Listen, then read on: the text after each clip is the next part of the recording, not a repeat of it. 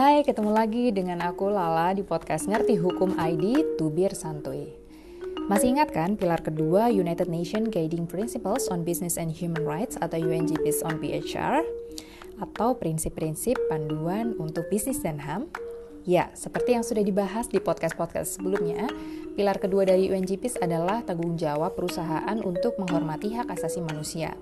Sebenarnya, apa sih maksud dari menghormati HAM pada sektor bisnis? Menghormati berarti suatu kegiatan bisnis ini tidak boleh melanggar HAM orang lain ketika menjalankan bisnisnya, seperti yang telah digariskan oleh standar-standar universal dalam instrumen-instrumen hak asasi manusia. Dengan kata lain, UNGPs berharap pada setiap bisnis dapat secara proaktif mencegah, memastikan, dan juga memiliki tanggung jawab atas dampak yang mungkin muncul dan dapat merugikan hak asasi manusia dalam praktik bisnisnya. Dan upaya ini harus dilakukan secara terus-menerus oleh perusahaan selama bisnisnya berjalan. Semua kegiatan bisnis memiliki tanggung jawab yang sama dalam penghormatan HAM tanpa membeda-bedakan entitas bisnisnya, baik perusahaan besar hingga usaha mikro kecil menengah atau UMKM.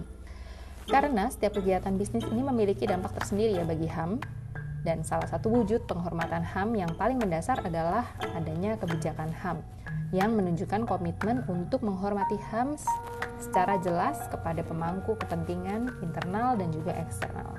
Serta juga instruksinya uh, serta pedoman pada pihak yang diharapkan untuk menerapkan kebijakan ini. Layaknya perusahaan besar, UMKM yang berbentuk usaha rintisan ini juga penting untuk memastikan kebijakan HAM pada level atas atau pendiri UMKM itu sendiri.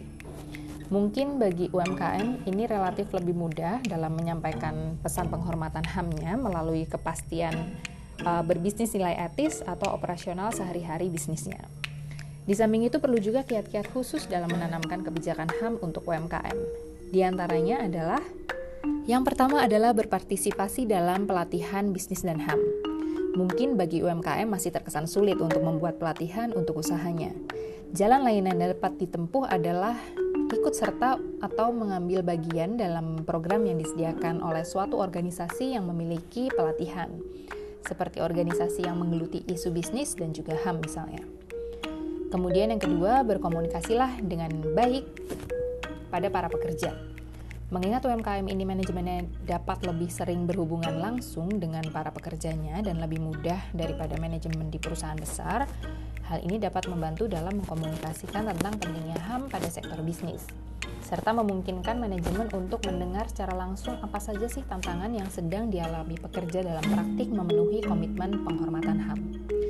Kemudian yang terakhir, yang ketiga, berkoordinasi secara lintas fungsional. Dalam UMKM biasanya juga tidak dimungkinkan adanya pekerja yang bekerja penuh waktu dalam satu topik tertentu. Pada saat yang sama, dimungkinkan juga adanya struktur komunikasi yang lebih sederhana dan mudah bagi para pekerja yang memiliki tanggung jawab HAM dalam pekerjaan yang berbeda untuk mengkoordinasikan upaya mereka satu dengan yang lainnya.